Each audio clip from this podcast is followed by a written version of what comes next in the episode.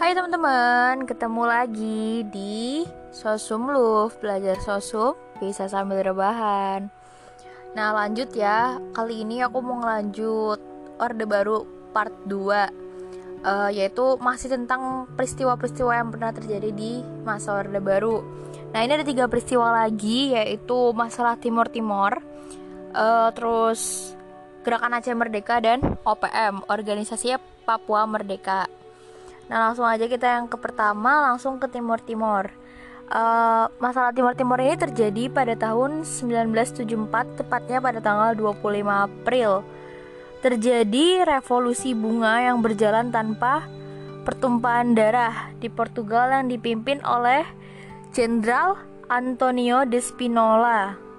Hal ini membawa jajahan eh membawa pengaruh kepada jajahan Portugal Nah pada saat itu tim-tim itu kan jajahan Portugal jadi ya dapat pengaruh ini. Nah berdiri partai-partai seperti UDT uh, yang mendukung kemerdekaan tim-tim di bawah Portugal. Jadi UDT itu yang tim-tim di bawah Portugal. Lalu Apodeti itu mendukung tim-tim bersatu dengan RI. Yang ketiga Fretilin yang mendukung kemerdekaan penuh tim-tim. Jadi ada yang pengen uh, merdeka di bawah Portugal, terus pengen bersatu aja sama RI dan juga kemerdekaan penuh sendiri. Nah, lalu tanggal 28 November 1975 terjadi deklarasi kemerdekaan oleh Fretilin. Wah, Fretilin berarti yang mendukung kemerdekaan tim-tim sendiri atau secara mandiri. Dan pastinya UDT dan Apodeti nggak mau kalah dong. Mereka ngadain deklarasi pertandingan yang dikenal dengan nama Proklamasi Balibo yang ternyata itu justru menyatakan bergabung dengan RI. Nah, 7 Desember 1975, Indonesia membantu UDT dan Apodeti dengan mengirimkan sukarelawan untuk merebut daerah Dili. Nah, hal ini berhasil dan didirikan PSTT. PSTT itu apa? Pemerintahan Sementara Timur Timur. Fretilin tadi tuh yang pertama menggagas kemerdekaan tim-tim itu berdiri sendiri. Terdesak deh dia. Terus lari dia ke gunung-gunung ya. Ke gunung aja nggak ke lembah. Menjadi gerombolan bersenjata. Lalu RI mengirimkan pasukan untuk menumpas Fretilin dengan operasi? Operasi apa? Operasi Seroja ya betul. Uh, akhirnya di, diambil keputusan untuk bergabung dengan RI yang akhirnya itu dituangkan dalam dekra, deklarasi Balibo. Namun resminya itu baru pada tahun 1976 tanggal 3 Agustus itu tim-tim resmi menjadi provinsi di Republik Indonesia. Nah, kemudian udah adem ayem 15 tahun kemudian mulai ada gejolak-gejolak lagi. Itu apa? Tahun 12 Januari 1991 ada kerusuhan di Dili yang digerakkan lagi oleh Fretilin. Nah, Sanana Gusmau, pemimpin Fretilin ditangkap. Lalu tujuh tahun kemudian si Shanana ini pemimpinnya Fretilin. Fretilin tadi kan partai ya, jadi bukan nama orang ya.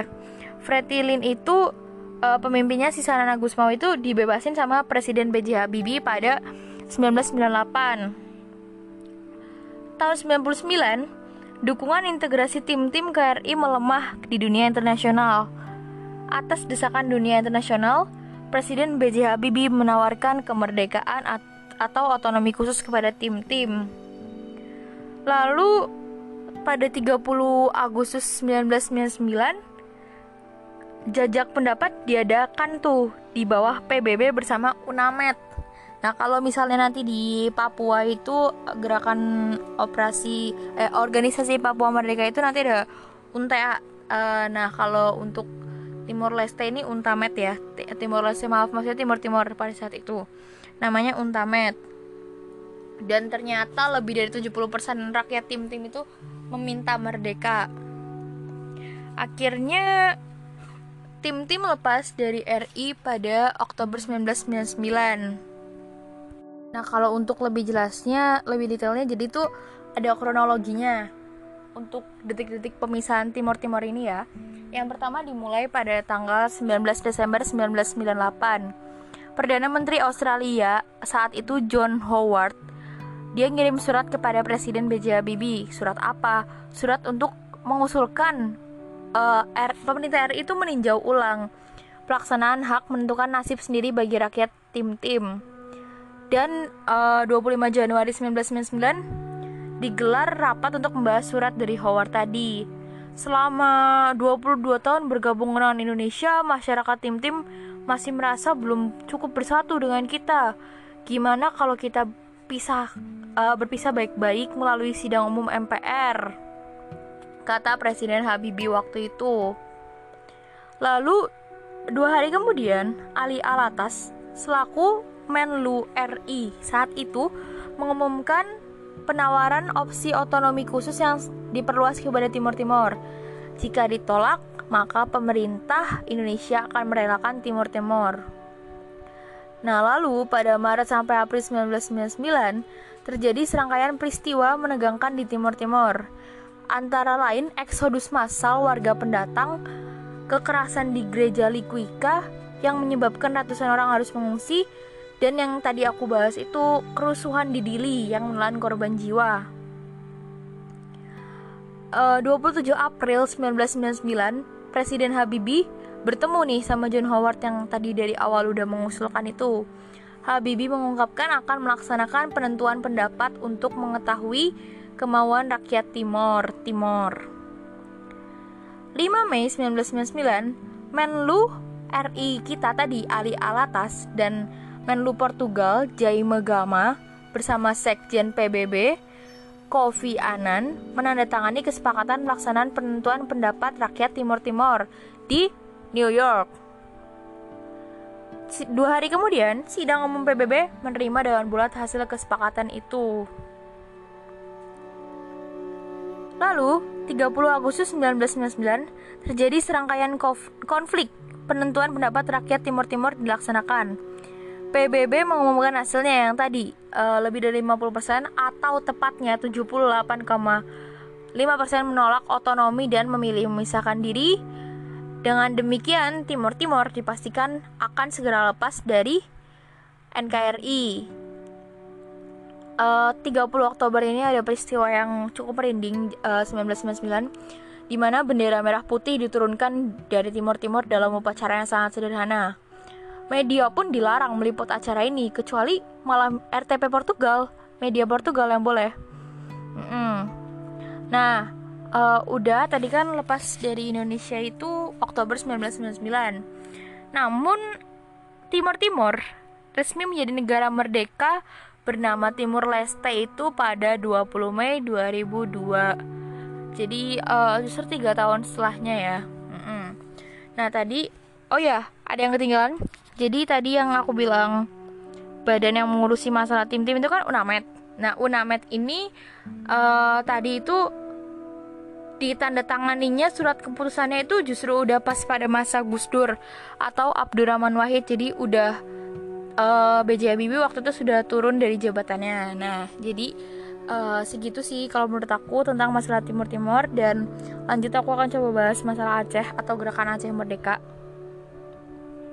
Oke, jadi timeline yang pertama 4 Desember 1976 Seseorang bernama Hasan Ditiro membentuk gerakan Aceh Merdeka atau GAM dan mendeklarasikan kemerdekaan Aceh.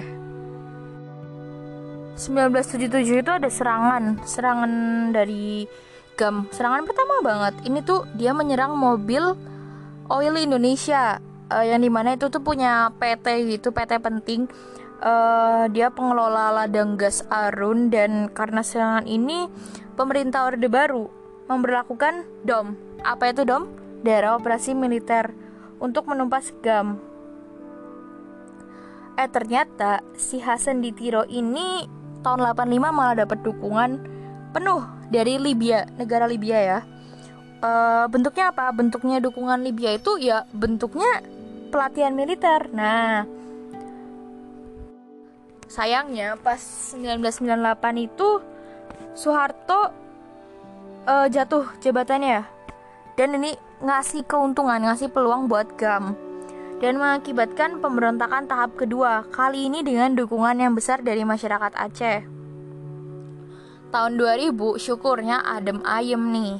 Karena uh, GAM Aceh itu juga mengadakan tanda petik jeda kemanusiaan kalau ini sebenarnya udah di luar masa orde baru cuma karena tanggung dan aku lagi ngebahas gerakan Aceh Merdeka aku akan coba tetap lanjut. Jadi ini lanjutannya ya. Lanjutannya uh, tahun 2003 pemerintah Megawati meluncurkan operasi militer untuk mengakhiri konflik dengan GAM. Uh, untuk selamanya dan keadaan darurat dinyatakan di Provinsi Aceh. Desember 2004 ada bencana tsunami yang memporak-porandakan Aceh dan membukakan apa yang terjadi di tengah bencana uh, di tengah bencana panas politik itu tadi yang minta Aceh merdeka. Lalu pada 15 Agustus 2005 ada perundingan perdamaian Helsinki. Apa nih perundingan perdamaian Helsinki? Jadi perundingan ini menghasilkan kesepakatan bahwa berdasarkan perjanjian tersebut Aceh akan menerima otonomi khusus di bawah Republik Indonesia. Dan tentara non-organik, misalnya tentara beretnis non-Aceh akan ditarik dari Provinsi Aceh. Dan dilakukannya pelucutan senjata Gerakan Aceh Merdeka. 2006, Pilkada Gubernur Aceh diadakan dan dimenangkan oleh tokoh GAM. E, jadi walaupun GAMnya itu udah harus diakhiri, tapi e, apa ya semarak-semaraknya GAM itu e, satu komplotannya GAM itu masih pengen berperan gitu jadi masih ada hawa-hawanya gitu nah itu siapa yang terpilih jadi gubernur Aceh 2006 adalah Irwandi Yusuf uh, basis dukungannya sebagian besar terdiri dari uh, oleh para anggota mantan anggota GAM. Nah, seperti itu kurang lebihnya. Nah, uh, demikian untuk pembahasan gerakan Aceh Merdeka. Selanjutnya aku akan coba jelasin masalah OPM, Organisasi Papua Merdeka. Nah, ini juga sebenarnya lebih ya dari masa Orde Baru, cuma aku bikin part 2-nya di sini sekalian karena dia bermulanya pada saat masa Orde Baru walaupun selesainya uh, selesainya itu sesudah jauh sesudah Orde Baru justru kalau OPM ini selesainya sampai tahun 2012 nah oke jadi yang pertama didirikannya itu tahun 1965 jadi waktu di Jakarta mungkin lagi heboh-hebohnya G30 SPKI di Papua itu berdiri OPM Organisasi Papua Merdeka uh, untuk membantu kemerdekaan Papua. Nah, uh, tahun 84 dia baru OPM ini melancarkan serangan di Jayapura.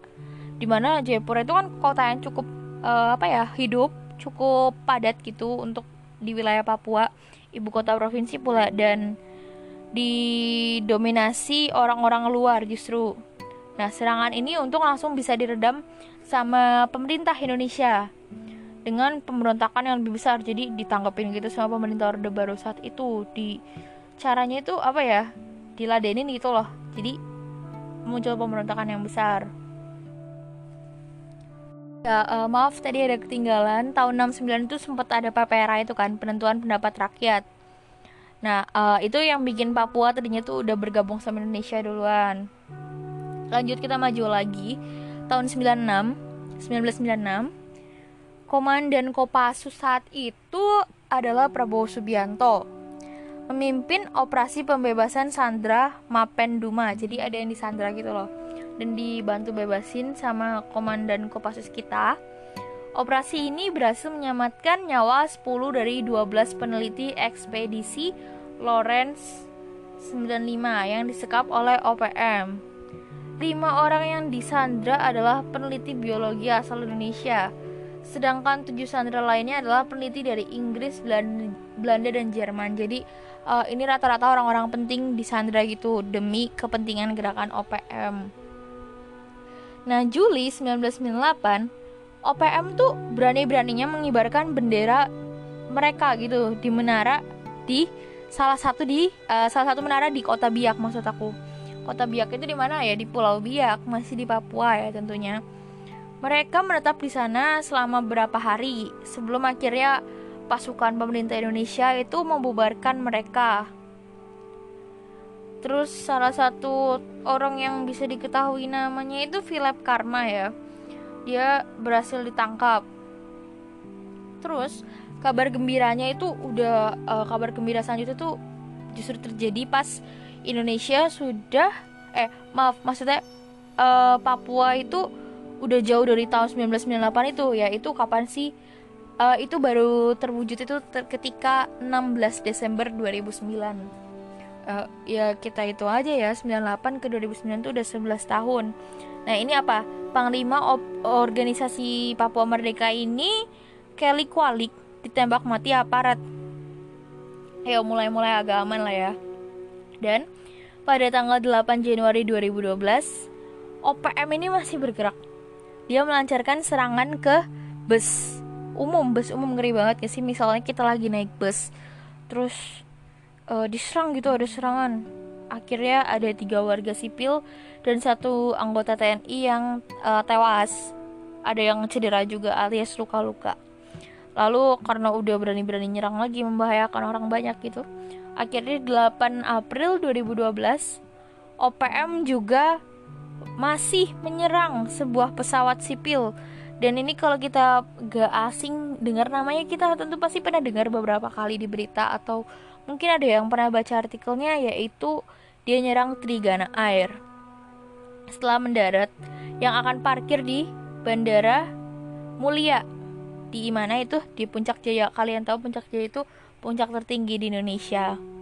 Lima militan bersenjata OPM tiba-tiba menembakkan menembaki pesawat sehingga pesawat kehilangan kendali dan menabrak sebuah bangunan. Nah, akhir dari gerakan OPM ini uh, cuma apa ya? Mereka mengakui integrasinya dengan NKRI, tapi sebenarnya sih kalau dibahas ya, OPM ini masih ada sih sampai hari ini, tapi uh, mereka tetap bukan sebagai negara Papua yang berdiri sendiri, jadi tetap berada di bawah NKRI atau mungkin kalau kalian kurang jelas dengan materiku kalian bisa cari tahu ke guru kalian. Uh, jujur aku juga belum terlalu mempelajari ini aku cuma nyatet. Dan aku belajar dari berbagai sumber termasuk artikel jadi aku apa ya semua tuh aku campur-campurin aja gitu. Dan kalau kalian mau lebih tepatnya kalian harus tetap lihat video pembelajaran lainnya atau mungkin kalian tanya guru kalian itu untuk informasi yang lebih tepat. Oke jadi uh, makasih udah dengerin podcast aku hari ini dan aku rasa kalian jangan bosan terus ya dengerin aku. Oke, terima kasih sudah mendengarkan. Have a nice day.